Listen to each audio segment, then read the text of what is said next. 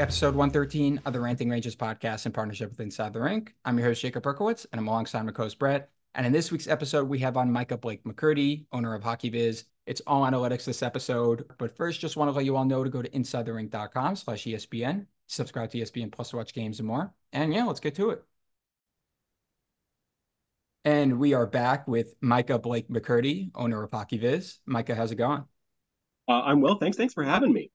Of course. Um, so before we get started here, would you want to mention anything about HockeyViz? I figured we'd start off with that first about the people that don't know, even though um, you kind of could find it anywhere on Twitter uh, about the analytics, how it started.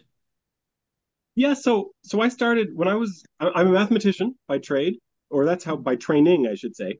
Um, and while I was doing my PhD in Australia, I got real homesick for Canada and uh, decided to start doing some simulations for fun because that's my idea of fun.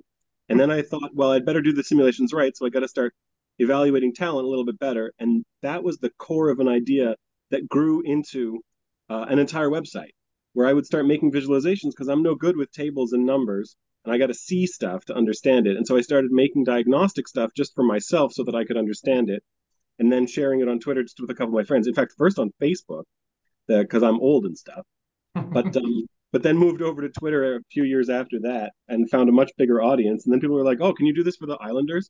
Can you do this for the Rangers? Can you do this for you know all of the teams in the league? Can you do this for the Maple Leafs?" I got constantly, and uh, and so I was like, "Well, you know, it's the same code. I can just run it again, like I did for Ottawa, which is the team that I that I still cheer for and used to cheer for much more seriously." Uh, and then I was like, "Well, I could do it for all teams, I guess." And then people got to asking me all the time on Twitter, "Can you do this? Can you do this? Can you do this?" And so I thought, like a fool, if I make a website, then people can just go to the website and they won't bother me. Uh, that obviously does not work. People bother me constantly, and uh, so then I turned it into a job where now you have to pay for some other website. Uh, and so that's that's how HockeyViz became my day job. That's really cool. That's a great. It's a great origin story. Um, and I, I didn't know you were a, a Sens fan. And before we get into the Rangers questions now, I, I just have to know as a as a fantasy owner of both Tim Stützle and uh, and Brady Tkachuk, and then uh, a myriad of other players too, as well. And 100 points behind me also. From, from, from, Norris to Sanders. And I mean, there's a lot. Okay, I invested heavily in this team because I thought, man, this is a team on the come and they're going to absolutely light it up this year. What happened? What is going on? Because I don't, I look at that team on paper and I'm like, I don't understand how they're this bad. Uh, a number of things happened. The most important thing is that uh, the team goaltending, which was never a strength, got even worse. Okay. And it's uh, it's basically as a tandem, it's basically the worst in the league. Uh, and uh, that has created a pile of other problems, uh, exacerbating all of their other issues. The depth at both positions is real bad, even though the top at both positions is real strong. But that makes you uniquely vulnerable to injuries to your best players. Uh, and Thomas Chabot has been out for like half the start of the season. Yep.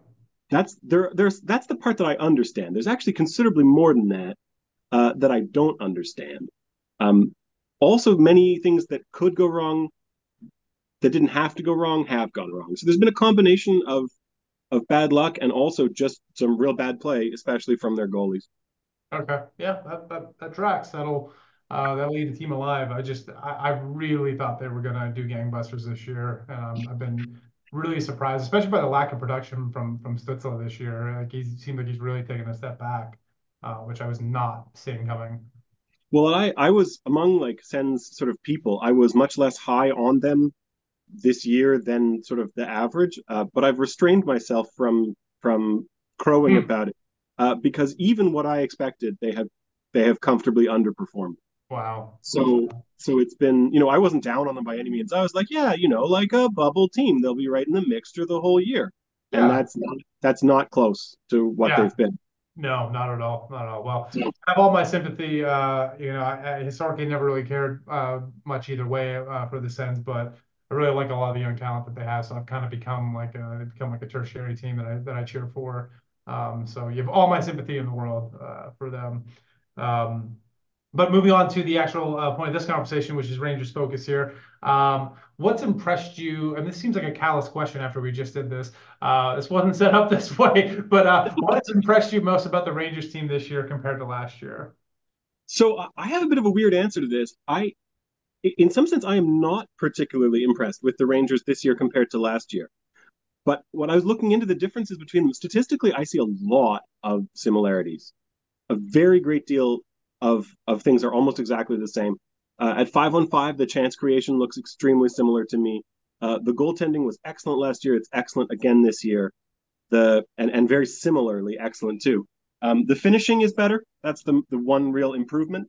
Um, where the the Rangers are converting chances uh, comfortably better than they were last year. Um, but the other thing that happened last year is that the goals that they did score didn't get them the reward that you would usually expect. So when you when you score, like there's there's a sequencing effect. Baseball people know about this real well. You know, you score a single and then a home run. You hit a single, sorry, and then a home run. That's two runs. Home run and then a single. That's one run. When it's the same hits, right? And there's nothing that changes there except the sequence. Yeah. Which one comes first? Which ones comes after? So hockey has a version of this. It's kind of the same sort of luck, where if you score then the value of the goal you score is totally dependent on the previous score. And it's somehow really, really obvious. But if you actually like get all the way into it, you realize that it's really substantial. If you tack more goals onto a game that you're already winning, the benefit is much, much less. Even though it's not actually more difficult, it doesn't show skill of the individual players less to score in a game that you've already, you know, if you're already up by one, it feels great to score another goal, even though it doesn't seriously affect the outcome. Yeah. And so last year, the Rangers finishing gave them maybe four or five standings points fewer than you would expect based on like if you just took those same goals and gave them to them at random in, in all the games that they played, you would expect that they would get more for their money than they got. So that's a peculiar form of bad luck that they had last year that this year has simply gone away, which is how luck, both good and bad. That's what tends to happen. And yeah. so they haven't been unlucky in that specific way. And it's the kind of thing which is so subtle, you might not even notice it. Where, but on the other hand, it adds up. And and just I was curious, so I went back and looked at like, you know, what does it look like in in points? Uh, and so I'm seeing. I looked at the Rangers that I had predictions for last year at this time, uh, and in projection they're looking four to five standings points worse than they look this year which is almost exactly the same size as the effect of that sequencing luck on their finishing specifically. So you can call, if you want, you can call it clutch. Um, but I, I, find this word annoying as a sort of card carrying nerd, where I, I, think a lot of it is just random, where the goals happen to fall. Uh, and they fell in unlucky patterns last year. And, uh, and this year they just aren't. And I think that's the most substantial difference. Wow, so it's interesting. So basically, what you mean is that like they're they're they're scoring goals when it matters, and last year they were scoring goals when it didn't matter as much. Yeah, and and of course the effect is not particularly large. You know, four points over the course of an entire season is just a couple wins, right? Yeah. And and every team from the best to the worst are going to have a couple moments where you're like, oh man, just that one little play. If that had gone differently, we would have won that game. And that other one little play, and that's always true. And that's part of what makes hockey so fun is that there are those, you know, those high leverage moments but that also opens up the game for more luck, for more randomness. Yeah. Uh, and, and, the thing about luck too is that there's different scales of luck, and people want it to be short-lived. They want to say, ah, well, you know, we got beat real bad on that game, but it'll be fine next game. Not only might it not be fine next game, it might not be fine all season. Like you can, that's the thing about luck, right? You don't know how long it's going to last, and it can and it can shift on you in a bunch of different ways. And so one of the things that I enjoy doing data work for is so that I can see that at big scales. It's it's so easy to say, well, you know, I, that happened a bunch of times, and so it has to be has to be skill somehow. But that, I mean, just not how it is. Right. Yeah, that makes sense. Yeah, a lot of uh, uh, me and Brett discussed like a couple weeks ago how there were so many tight games. We maybe were able at that point to count one or two that the Rangers lost that were just tied after the second period. It always managed to go their way, whether it was a depth scoring by Vesey or Cooley, um, or one of their star players came out, uh, their goaltender stood on their head. They just seem to always get that coin flip uh, whenever it was a tight game. Uh, I, I, guess also this um, you sort of answered this before, so I'll try to reword it here. Uh, you mentioned how the five v five is very similar to last year, but is there anything different about it at all in any particular area, or it's just really the same? You know, the finish is better. The five on five finish specifically is better. So the chances themselves, both offensively and defensively, there I see basically no difference at all. The where the amount of offense that they're creating and the amount of offense that they're permitting their opponents to create. But the way that they've turned those chances into goals, specifically at five on five this season, has been appreciably better. Uh, and I, I, think that they're it's appreciably better in a way that's not just luck. The I think they're also you know that that finishing ability. This is one of those things where sort of modern, like I, I don't know quite how to chart all the eras of it, but modern analytics has kind of come a little bit more slowly to this idea about quantifying goal scoring specifically over and above chance creation. And and sort of the, the, the revelation that kicked off a lot of analytics work that I grew up in, if you want. Um, it feels funny to use these words, you know, like we're talking about whole ages when it's actually like eight years, nine years tops. The you know, people were so focused on on just total shot chances on between the blue lines on total offense and defense. And uh, and more recently, we're realizing that not every fluctuation in goal scoring is pure luck. That there are teams, and the Rangers have been one of these teams. You know, I've never had to convince people on Rangers, um, in Rangers circles, you know, that that finishing ability is is a real skill, and some teams just have more high quality finishers than others. And so the Rangers, even last year, they were finishing above their chances, um, and this year they're doing even more. And I think that's primarily skill driven. Yeah, I mean, to me on spec, I, when you say that, the first thing that flashes in my head for the difference between this year and last year is like, yeah, you have Panarin shooting the puck and you have Trocheck putting the puck in the net. I'm almost like, knowing that, I almost wish I was like, could you isolate those two players out on their finishing chances and then say, does the team actually do better versus this year or last year, or is it like those two guys scoring way more than they did last year, uh, changing our finishing, you know, overall? It's it's not easy to get a kind of team level change at that scale. Like last last year, the Rangers were finishing like getting about 103 goals for every 100 goals worth of chances, and and this year it's like 104, 105. So that's not you know that's not a huge difference, but of course that's for every 100 goals worth of chances. You know you're putting that in every several games, so you're right. getting a spare goal every every five or six games. You know that doesn't sound like a lot, but but it really does add up. So you uh-huh. won't, but you will see like focusing on individual players you see these fluctuations which are so substantial that you're like, oh, so and so had a rough year last year. But every year, there's going to be some players on every team who have rough years.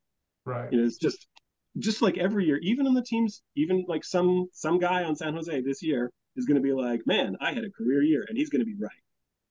And and he's not going to say it to anybody because the team is going to finish in the basement of the league.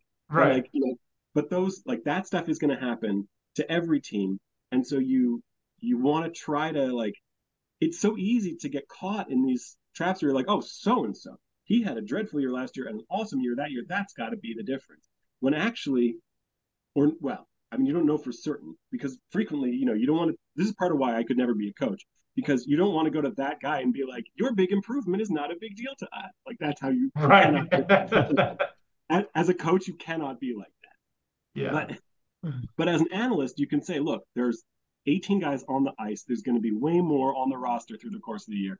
There's going to be some ups. There's going to be some downs.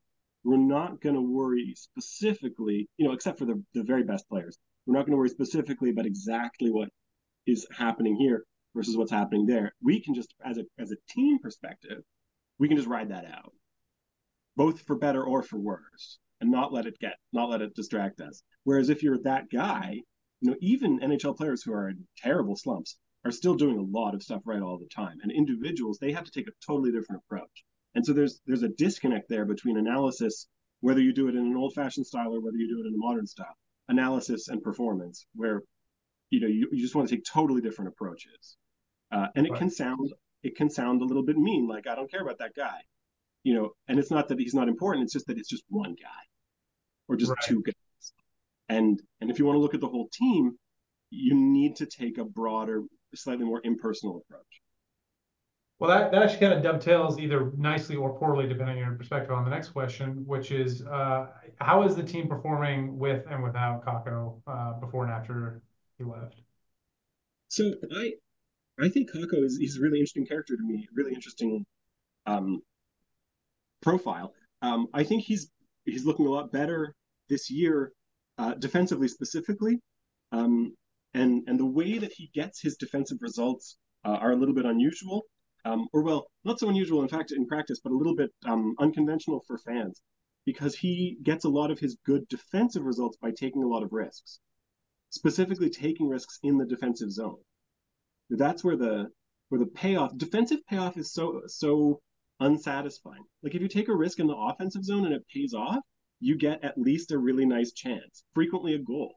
You know, you, you get the immediate reward where you get to go like, "Whoa, good job!" You know, if you take a risk in the defensive zone, the payoff is that you don't have to play defense at all for like half a shift, maybe a whole shift. Yeah. That's not that's not nearly as impressive. But and especially it's not nearly as impressive if what you do afterwards doesn't stand out. So if you make a great play in the defensive zone where you get yourself a clean zone exit and then you butcher the zone entry that you're trying to follow it up with, you know, some useless dump, you try to put some pressure on, doesn't work, the other team gets the puck. But in the meantime, your guys get to change. You get 10, 20, 30, 40 seconds totally safe. You know, that's the defensive payoff. It's not very salient. It doesn't stand out. But that's what Kakko's doing a lot of is taking risks in his own zone. And that's moving the puck completely, like removing the defense entirely from what you think about it conventionally. But it's no longer even in the zone, let alone on the stick of your opponent. And so while you're cursing about how you know whatever happened next didn't work out in a way that's really interesting the benefit of the defense is still continuing slowly in the background. So it's kind of like exercise where you get this like you know you're fitter but you don't feel it. You know you feel it when you try to do something. And you get that that mismatch of offense to defense is is really substantial and Kakko I think really exemplifies it. There's other players who get strong defensive benefits in totally different ways. Uh, whereas Kakko I think is specifically doing it in the defensive zone in exit offense where he's getting out of his own zone. And when he's not there, they they miss that. And that leads to them spending a lot more time in the defensive zone and and, and garnering more high, high danger chances against them. Yeah, and just and, well, and not just high danger chances, but all kinds of chances, right? Right. And so when they're when they're low danger, you don't notice because they're not salient, but the low danger ones add up the same way that the high danger ones add well, slowly, more slowly than the high right. danger ones. But it all still adds up. And it's all um, and the zone time itself, of course, adds up because the time you spend, like offense is about is about good things that happen. Defense, when it's good, is about time. And so that's part of why I'm always trying to do both offense and defense as an analysis with rates, where where like you know I can say, well, so and so has 15 goals. That's great. 15 goals in how much time? The and because once you put it in rate terms, then you can start to analyze defense the same way. Well, how many defenses does this guy have? You know, what what has he done defensively? And you can make yourself a video reel of like, here's a nice little play, here's a nice little play. But that's not what you're getting from the defense, and so that's not the way to evaluate. And so that's you can do great video work, and if you're a video coach, then you can make your money that way. And I could never. But if you want to look at benefits for defense, you need to be looking at time primarily, time spent without shots so how much are you actually allowing? And and and the disconnect there again happens where the shots that you're allowing are frequently not quote so and so's fault. You know, you can you can watch the team with a, a weak defender, you can watch them allow shot after shot after shot, and you might never point at that one guy and be like, look what he did wrong. See how that's why we're bleeding shots against. Because actually, what he might have done wrong is that he might have had the puck on his stick and he might have made an ordinary play when he could have made a risky play with a real payoff. The real right. payoff being he could have gotten the puck out of the zone. And so right. sometimes you, know you watch a guy make a safe play where the payoff is very very small, and you say to yourself, "Well, can't complain about that. Made the safe play." But if the payoff is always small, then you see it slowly when you bleed all these shots against, and you don't even know who to blame. So the only way you can get at that is by looking at at rates, not at specific video work. And that that's part of what I really like about data work as a method of analyzing defense. It's much less personal. It's much more difficult, but it's also much harder to fool. You know, a player who's not taking enough risks, they can fool a coach into thinking that they're good defensive. There, there's examples all over the league constantly every year, and although mercifully fewer than there used to be. But you can say, well, you know, this guy can't be the problem defensively. He's never doing anything wrong. Yeah, but he's not doing enough right. Is there somebody you feel like is the worst offender of that? Um, Marc Staal was pretty bad at that back in the day. Okay. Um, he was a, a great. He was beloved of many coaches, and he just did not take the risks in his own zone that he should have. Um, or perhaps could not. You know, you can't you can't discern between like what is very difficult from the outside to discern what's the difference between he's being told not to do that or he can't do that. You know, that's that's sort of for experts to to decide. But one of the I think one of the endearing enduring features of data work is that you can start to quantify what in NFL circles people understand. You know, people will talk about quarterbacks not throwing enough interceptions as a kind of like way to you know it's supposed to sound like a bit of a jolt. So you go, oh, I see, he's not taking enough risks. Right. He's not getting not getting enough for his trouble. And offensively in the NHL, we understand this. You know, you talk about scorers and and guys, you know, playmakers especially, and you'll say, well, you know, he's not trying to make plays. He's just being too plain. He's not taking any risks in the offensive zone. We tolerate risks when they're taken in the offensive zone, even though they sometimes lead to glorious rush chances against. Yeah. But we don't tolerate risks in the defensive zone. And what we really should do more often, sort of collectively, is we should be telling defenders, by which I mean anyone with the with the puck on their stick in the zone, to make to take the kinds of defensive zone risks that actually give serious defensive benefits. What do, what do those end up looking like? Uh, it ends up looking like one turnover and a nice chance against plus five or six clean zone exits instead of six kind of cruddy zone exits. So do you mean like the difference between like, uh, you know, guy gets a puck away from the guy in the corner and uh, the, the safe play is just chipping it off the glass and basically giving up possession to the other team in the neutral zone. That's a safe play versus holding onto the puck for the extra second, trying to catch a streaking winger to actually create a rush the other way. Is that what we're talking about here as like risk, low risk in defensive zone? That's maybe slightly exaggerated, but, but you get little versions of it all the time where you have a, a little bit of time and space. You've got the puck on your stick in the corner, say, and you have a pass up the wall to a guy who might get pressured, and you have a pass up the middle to a guy who has a little bit less pressure on. So if you take the pass up the middle, then if that pressure materializes a tiny bit faster than you expect, now it's probably going to be a turnover. Right. Same is true to the guy on the wall, but the turnover risk is less to the guy on the wall. Right. Guy pinches on the wall, and now it's just a jam, and now it's going to be a puck battle on the wall. Maybe you can overload, maybe you can, maybe you get beaten on that puck battle, but it doesn't. Nothing jumps out at you as oh no, but you have all this chance of not having possession. Whereas you take the risk to the pass in the middle, and if the guy does not get pressured, and if your guy can take it cleanly and make another pass, maybe, or just wheel with it, now all of a sudden you have a clean zone exit. And you've got the puck in the neutral zone, and now you can start thinking, okay, now what's next? And even if now he gets pressured in the neutral zone and the puck gets turned over, now you're looking at a, a team who's at least partially thinking about defense as well as offense, since they got to do a neutral zone regroup of some sort. They can't just pounce on it like that. Right. But if you gamble wrong and they pounce on it right away, now you're giving up a really nice chance. And so a lot of coaches say to yourselves, well, we're not going to allow top quality chances. And we're just going to tell our guys to not make the play that leads to, that could lead to the quality chance against. And so you can get into the situation where you are so insistent that you're never ever going to give up quarters that you give up dime after dime after dime after dime. Right. Interesting. And and the only so it's it's part of what makes that difficult is that you can't evaluate it properly unless you're looking not just at what's the worst that could happen, but also what's the best that could happen mm-hmm. defensively. And and this is this is legitimately difficult. You know, you can you can say, well, you know, we're going to embrace risk, and you could just get burned again and again and again, right. and again.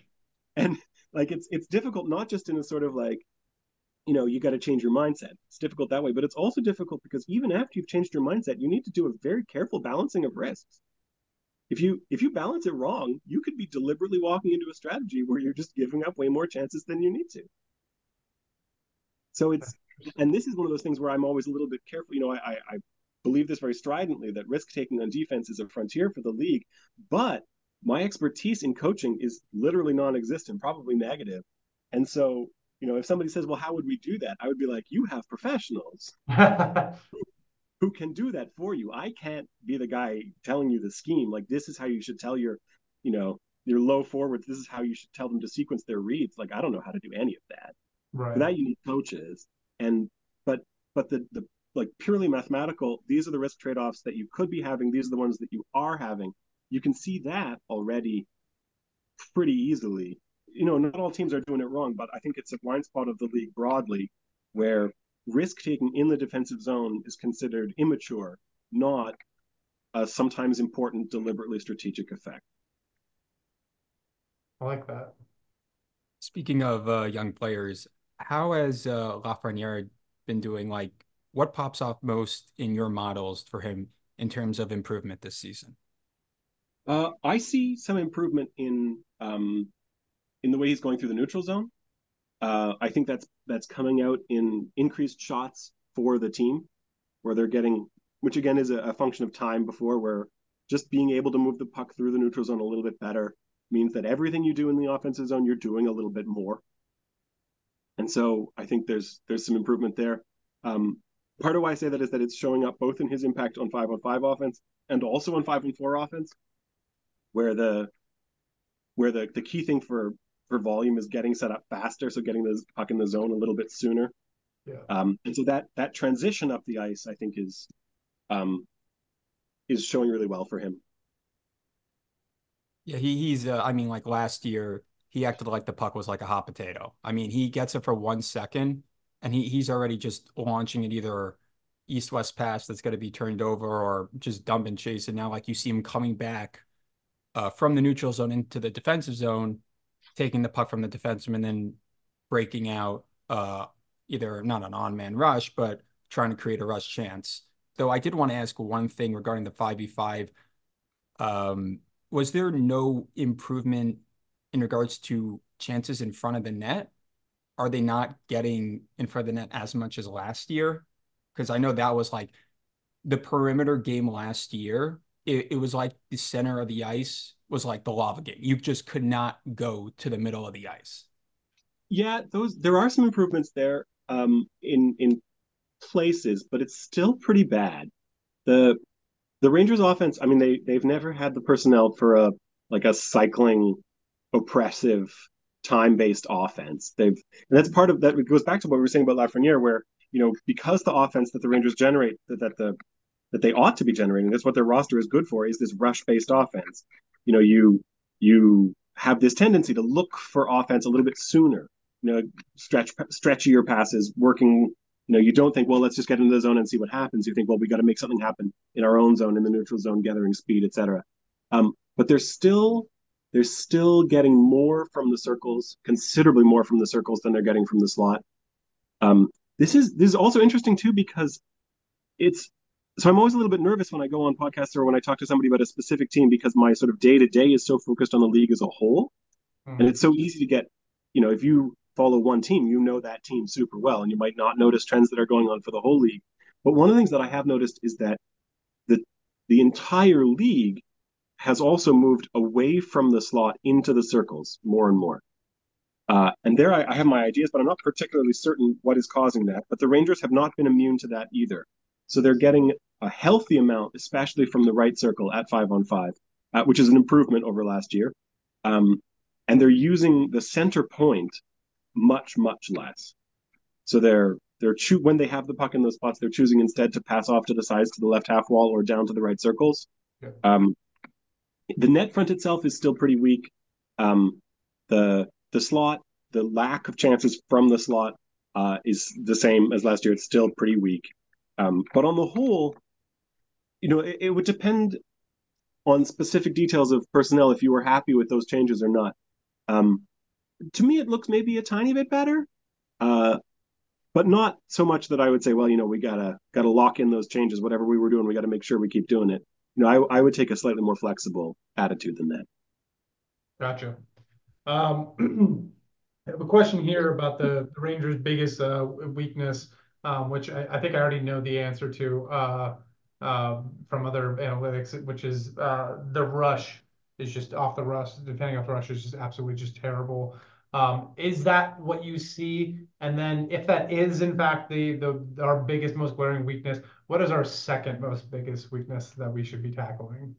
So I, do agree with that. Um, that the rush defense is a real problem, and I think with the Ranger personnel, one of the things about those sort of stylistic aspects of roster construction is that if you construct a team with really good rush offense, that generally means weaker rush defense mm. and and frequently stronger cycle defense. That I don't have like hard data on that, but I've I've started to notice that anecdotally that offense and defense aren't traded off sort of just like that, but they are frequently traded off in specific styles.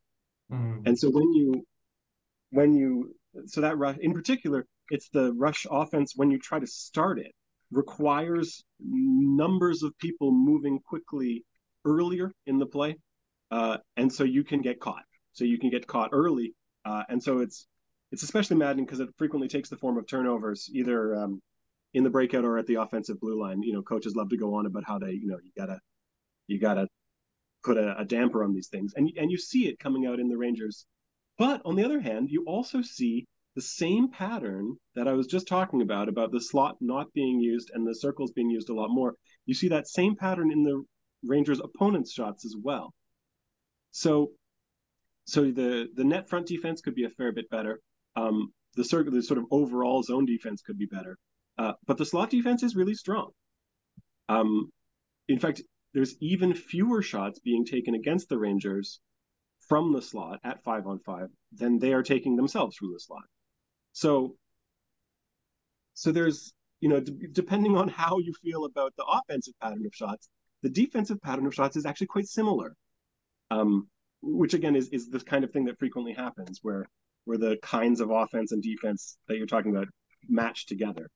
So on the one hand, you kind of you do want to look at the sort of you know make a sober assessment of your team, say these are the strengths, these are the weaknesses. But when you have a suspicion, as I think you should here, that the specific weaknesses and the specific strengths are tied together, you want to be a little bit careful about, oh, we're going to cut that off. We're right. going to improve that because if it's tied to like it's kind of like saying like, oh, my most serious expense is my commute, so I'm going to stop going to work. Right. You know, yeah. That'd be that nice. might that right, and that might well be true, uh, but that's not the solution. Right. You, you there are definitely times where you want to say, well, you know, that's the price of playing like what we play, and uh, and looking for something else. As for as for a secondary thing, I might. Uh, I think the way, and this is related to rush offense, I think the way that they um, that the Rangers defend leads, specifically one goal leads, uh, leaves a little bit to be desired. How so? Um, I think they give up the zone a little bit too easily. Yeah. Um, and and it, it's very natural. Score effects have been the same sort of broad pattern that teams that are leading allow more shots.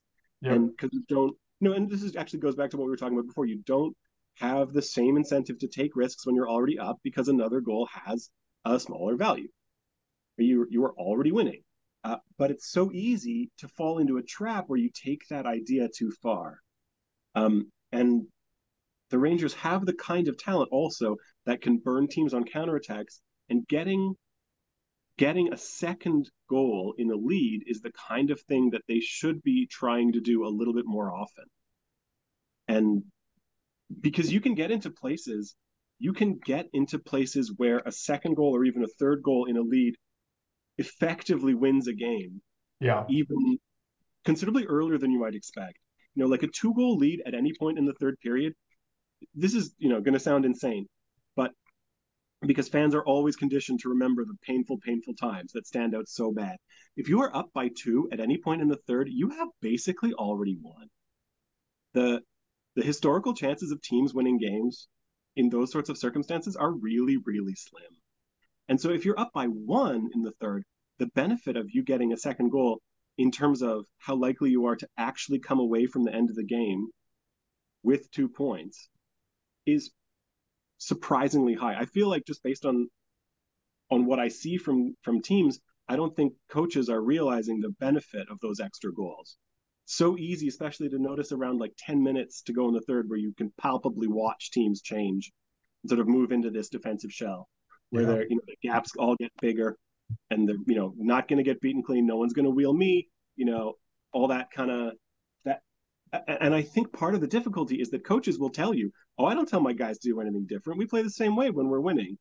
And you, ha- as a coach, if you actually want that to be true, you have to very carefully watch how you treat players and what kinds of mistakes you highlight when they're in that part of the game. You know, that takes real care and diligence. Um, in fact, it's it, it might be extremely difficult to do to actually get players to play the same way when they're up by one, especially late in games. Um, yeah, you you'd really have to be serious about encouraging that risk taking that you're talking about uh, to do that because it's I mean you see it all the time. It's long been something not even just in uh, uh, hockey but also in football too, where, where uh, you know teams been playing great defense all game, very not giving up very many chances, and then once they go into protect the lead mode, it's like oh let's just uh, go ahead and let them get a ton of chances and hopefully like hold Alain, Alain Vigneault's turtle mode.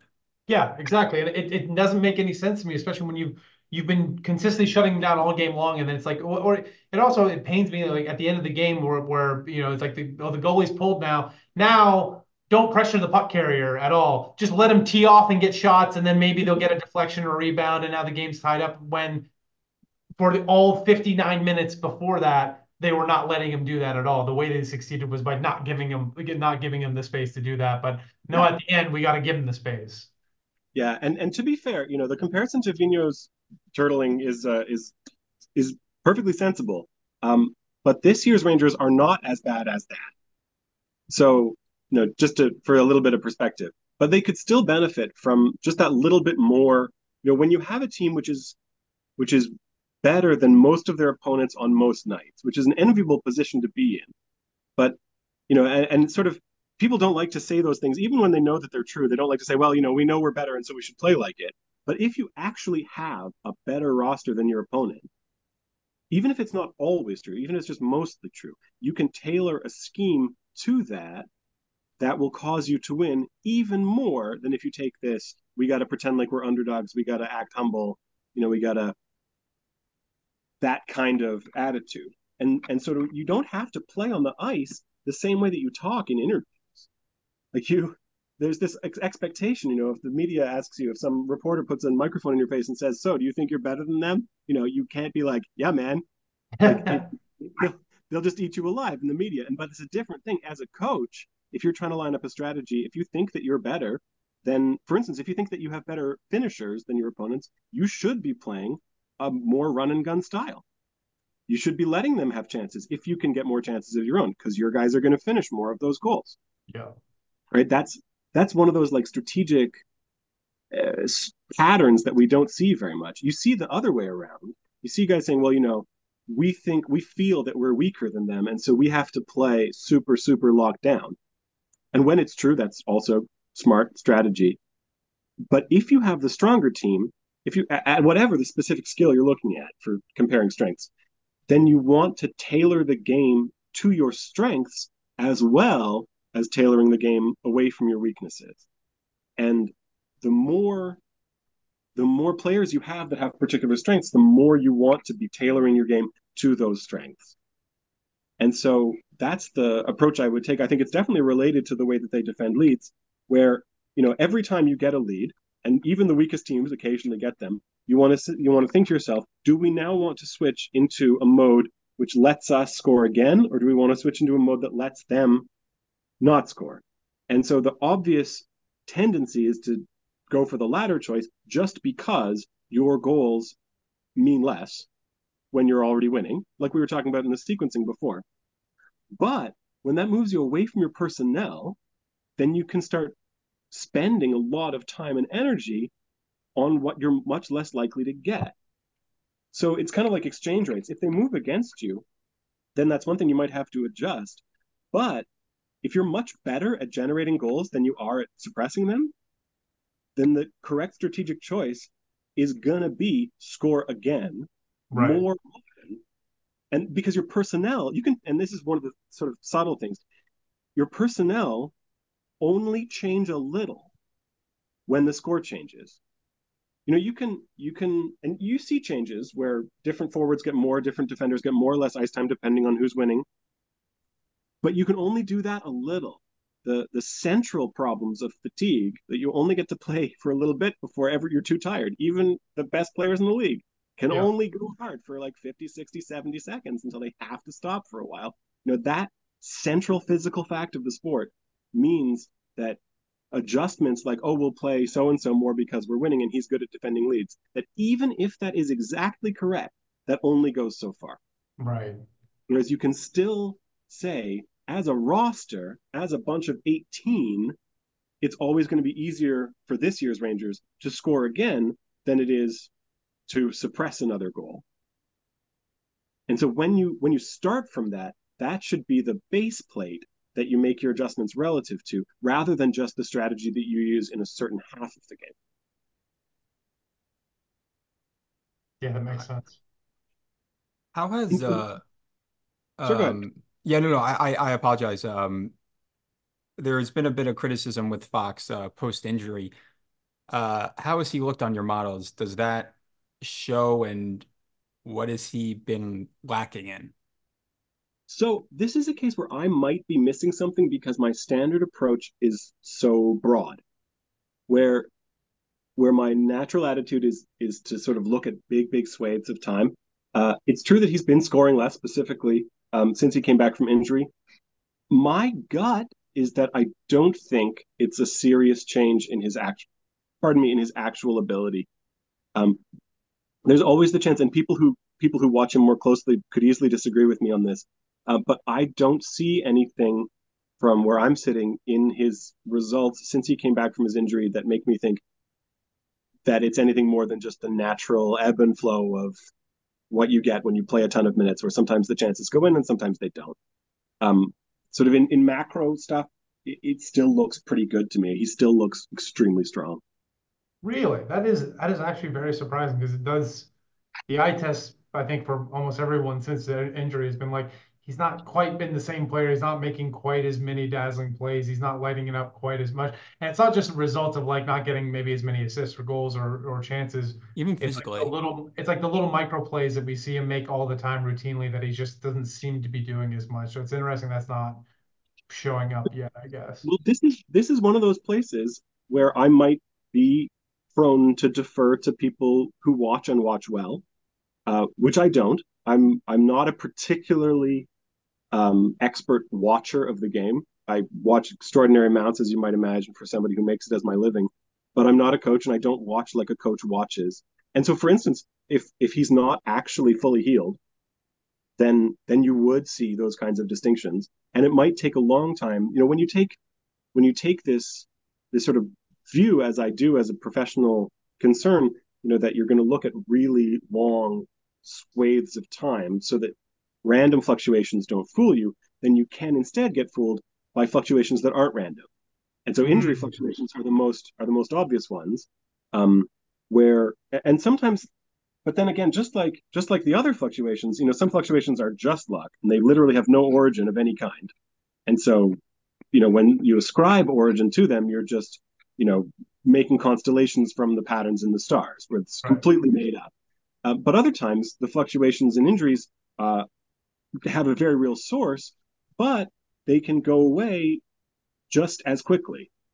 You know, you have an injury, it hasn't rehabbed all the way. Obviously, it's rehabbed enough that they feel he can come back. At some point, it's going to complete that rehab, and then it's just going to be like, okay, now it's not an issue anymore. Right. Stuff like you, you get into things like this where some people talk about timing, where you know you just play enough, your timing comes back, and it's fine. And how much is enough? Well, strength and conditioning coaches might know. I don't so that kind of because I don't have the base data to be able to analyze that and and you know you're what are you gonna like put a microphone in somebody's face and be like how do you feel on a scale of one to five like that's you're not yeah. gonna get any data about that maybe if you had like incredibly sensitive you know there's models for everything but some models are easy to make relatively and other ones are almost impossible right so mental changes like guys just not seeing things right you're not going to pick that up in some sort of model except at a very large scale where now everything that you were actually interested in has gotten swamped by other effects. Right. So so just because I'm not seeing it, but at Fox doesn't mean it's not there. Um, but but I haven't seen anything that would make you worry like, oh, he's not gonna be the same. Anymore. Right. Yeah. Okay. Well, that and, and that is comforting. I'm glad to hear that too. Um, actually, kind of on a similar sort of uh, line of thinking there, uh, but instead of injuries, uh, old age. Uh, Blake Wheeler, Wheeler has been on the first line for uh, you know a good portion of the season so far. Uh, what does what does he look like on this team? What do his numbers look like? And is that a bad thing for a first line? Uh, I think it's it's not great. Sort of is the very short answer. I don't I don't think Wheeler is a particularly strong player. In fact, I think he's he's probably not long for the league, to be totally honest. Yeah. Um, the he's 37. You know, I, I say that I'm 39, so obviously I'm one step out of the crypt. But yeah. um, the but for an NHLer, 37 is quite old. Yeah. The I think actually part of the trouble, if you like, with Wheeler is that his minutes in Winnipeg for the last bunch of years were much higher than he deserved. And, and part of why Winnipeg has succeeded as much as they've done is that they've been able to give those minutes to people who are doing much, much better in them. Mm. And disguised a lot of that, a lot of that weakness by the fact that he was still putting up points. And and points based evaluation was always very kind to him. Mm. Uh, relative to like a complete offense, all offense, not just points, and also defense and you know penalties, the whole like we try to put it all together. Uh, so I don't think he's fallen off very seriously. I think he has been this bad for several years now.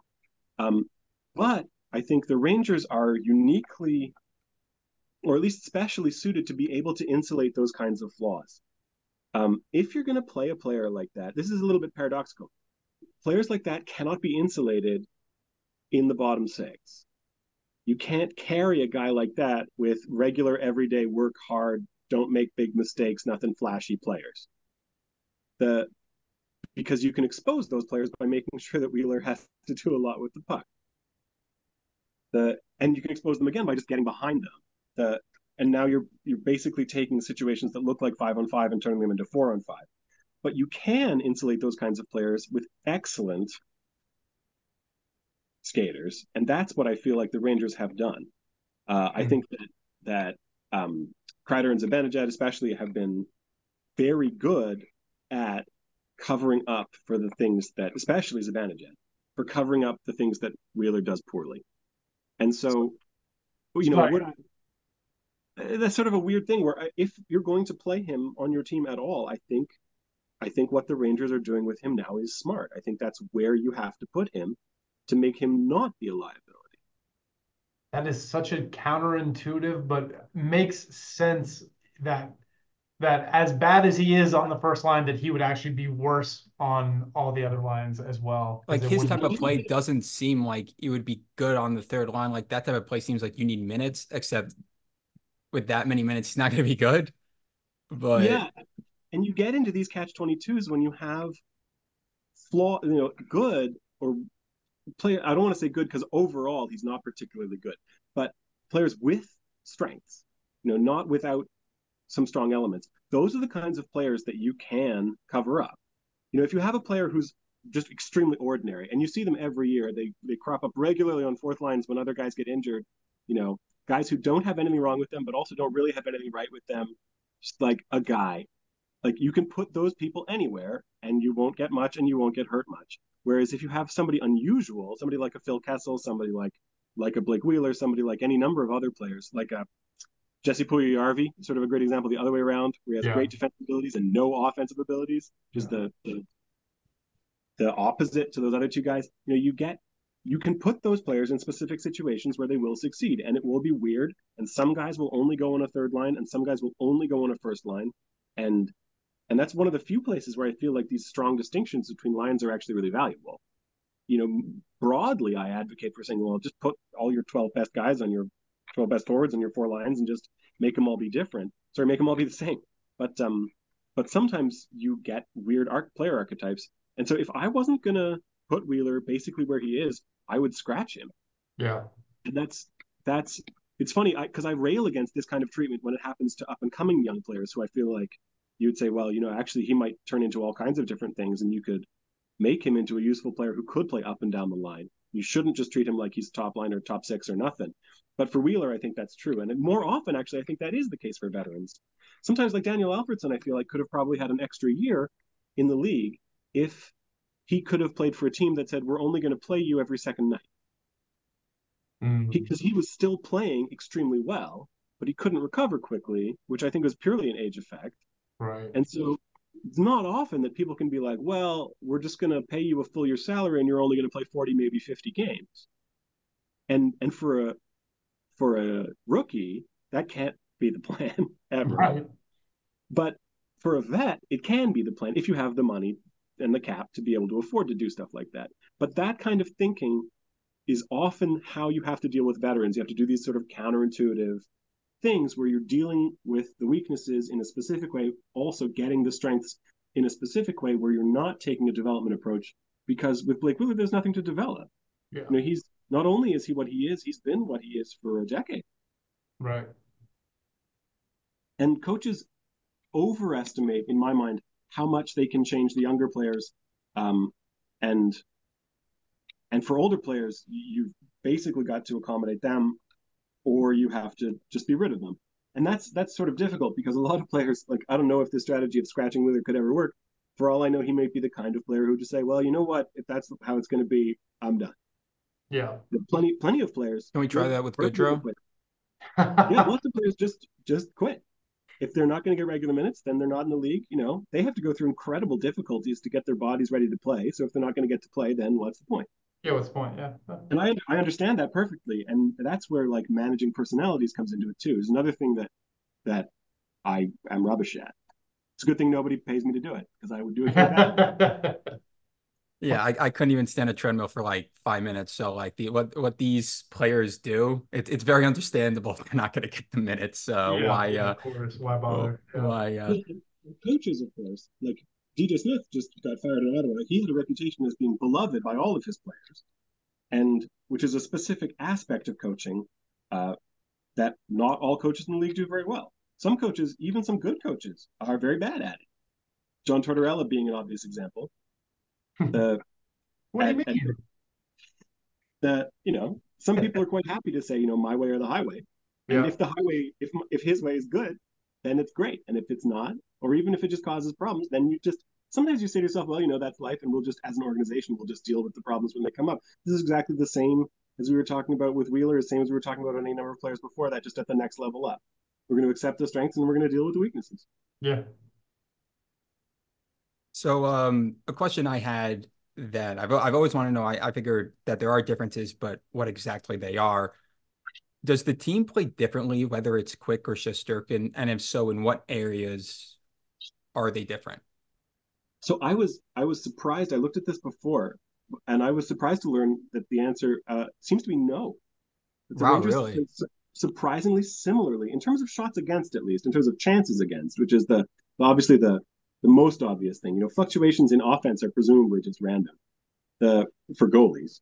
Um, but but no, like within within a hundredth of uh, of an xG per sixty, the same for for both and and I, I was ruminating about it. I think perhaps one of the differences that they play a more similar style, the two goaltenders, a more similar style than you might expect at first. Um, they both play quite aggressively. They're both quite mobile. Um, makes an interesting contrast actually between those two and say Lundqvist, who was the opposite of that, played with a lot more depth, a lot more passive, a lot more careful, and uh, but rebound numbers look very similar. The the the chances all follow the same kind of patterns. A lot from the circles, hardly any from the slot. Um, and so no, I'm I'm not seeing a lot of difference there, which is uh, typically you find at least something, um, but I didn't see anything to hang my hat on. That is that is very interesting, yeah, because it does it does experientially feel that way, but obviously that's subject to a number of biases. Um, it's interesting you said like you know presumably the uh, the offense in front of them would be would be random. It wouldn't have anything to do with the goaltender. I do wonder if there is some sort of psychological impact with that though, where if you if you do feel like you have you know uh, a, um, you know a attendee that can bail you out uh, of a game, that you're maybe less likely to take as many risks to, in trying to get goal support for them. You know, it, you know, could there possibly be something to that? There could, and in fact, there is an offensive difference in the Rangers in Quick's games versus Shesterkin's games. Um, specifically, they generate a fair bit more offense um, in Quick's games than they do in Shesterkin's. Okay, uh, and that, and that, that definitely no, checks out. And that makes no sense because Shesterkin is one of the better people at handling the puck and actually being able to get good outlet passes and things like that on his own. And they would take more risks with him. So you would you would think it would be the opposite that you you they they would perform better offensively with uh, Shesterkin, who handles the puck so much better than than Quick does. You would think, and, and in fact, it would dovetail with what you were just saying that about about risk taking specifically, and you would you would expect that though if it was having the offensive effect, you would expect it to be having an even stronger defensive effect. Right. Which I'm not seeing. So, but then as always, there's the case, you know, you see two numbers and they're the same number. It's easy to be like, well, those two things are the same thing. But for something as complicated as like total team shots over a big length of time, you could easily be seeing multiple effects that are that are canceling each other out. So for instance, I it seems unlikely that you could assign, you know, 0.3 or 0.4 goals worth per 60 just to stick handling abilities. The you know, even if Shesterkins are demonstrably better. But but you could easily be seeing something like a double effect where you're getting something is making the defense worse, but something else is making the defense better. And so qualitatively, it'll look really different, even if quantitatively it doesn't. Ah, uh, yeah, that makes sense. So, you know, that's that's one of those things too, where you're constantly in this push and pull. You know, every analyst, no matter how they're doing it, is constantly going through the same thing. Where you know, if you focus on a couple games, you only learn about those games. But then if you try to zoom out and look at a whole season, you're discarding all kinds of interesting information that might be really important.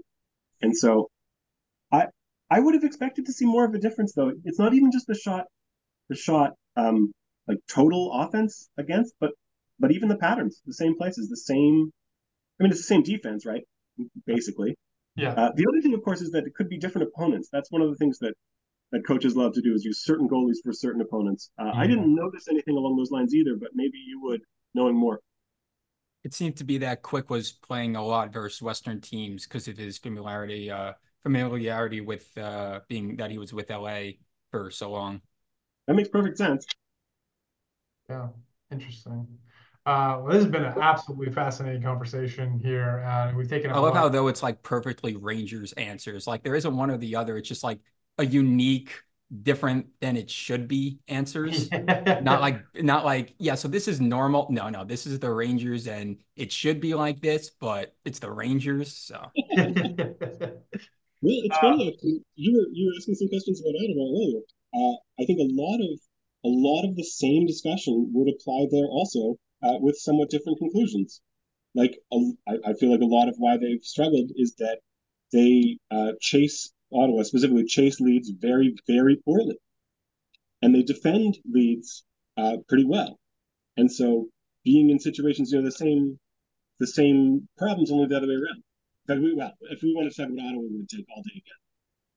Yeah, wow, that's yeah, it, it is. I, I, find this stuff really interesting. It's been a very enlightening conversation. I, I very much appreciate your time here. Um, so I, I, just have one question here to end it with, um, which is is there a pattern on what goes wrong when the Rangers lose? Is there something that that uh, in their losses has been very consistent of this is why they're losing these games? And is their Not name Barclay Goodrow? uh, I specifically, I don't, I don't see anything with Goodrow. Um, I, you can always find, you know, curiosities about. Although even then, I didn't see anything that jumped out at me about about losses. It's some teams are more characteristic when they lose, other teams are more characteristic when they win. So the and the Rangers to me fall more strongly in the latter category, where their wins have this much more common character, um, where they they score early and then score again, where they like put games out of reach sooner.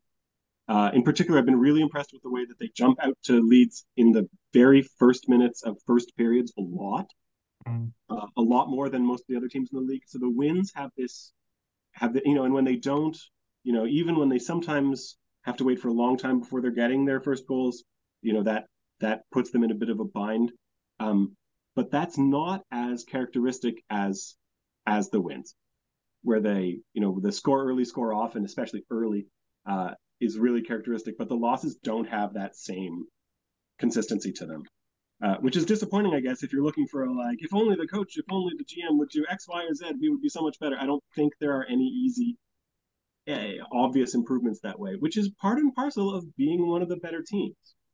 You know, the the the weaker teams, you're going to see patterns in losses. Mm. Whereas stronger teams, you're going to see more patterns in wins just because you're looking at the bigger end of the stick. Right. Wow. Sorry. No, no, no, no, no. That, that's a, no, that's a good answer too. I appreciate that. Um, yeah, no, I learned a lot today. I, I, I really enjoyed this conversation.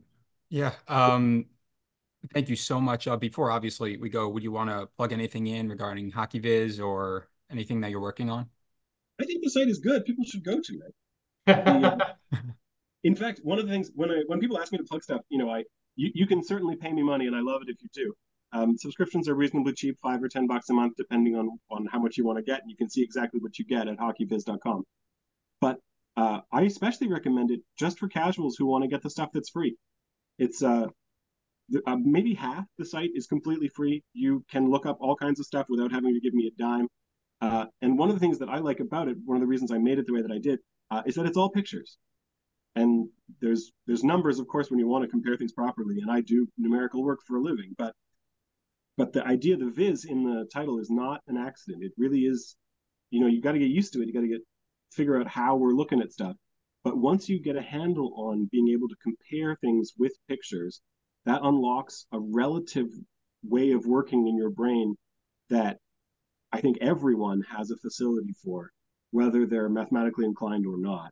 Um, and so you definitely don't have to decipher tables full of numbers. You can just look at something and be like, oh, wow, that looks like, I guess that must mean that that guy's really good. And then you dig into it and it means he's really good.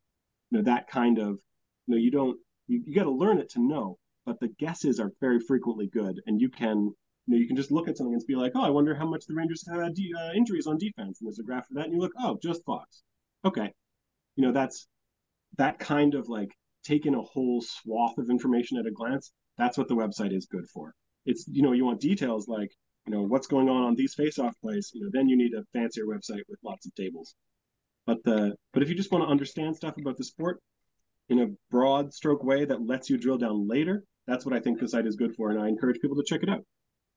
Absolutely. Yeah, you absolutely should. Uh, really appreciate the work that you do. And uh, I also, uh, sorry, one more thing. I did see uh, one of those pictures uh, yesterday or, or like two days ago with the Rangers' chances against, and that red area in front of the net. It's just like that uh, meme or uh, gif of like, stop, it's already dead. I mean, that was just another shade of red there. Well, the, the net front chances are a problem that they could definitely fix up. Got it. So they do. Um, again, thank you, Micah. Uh, we really appreciate it, and uh, hopefully we'll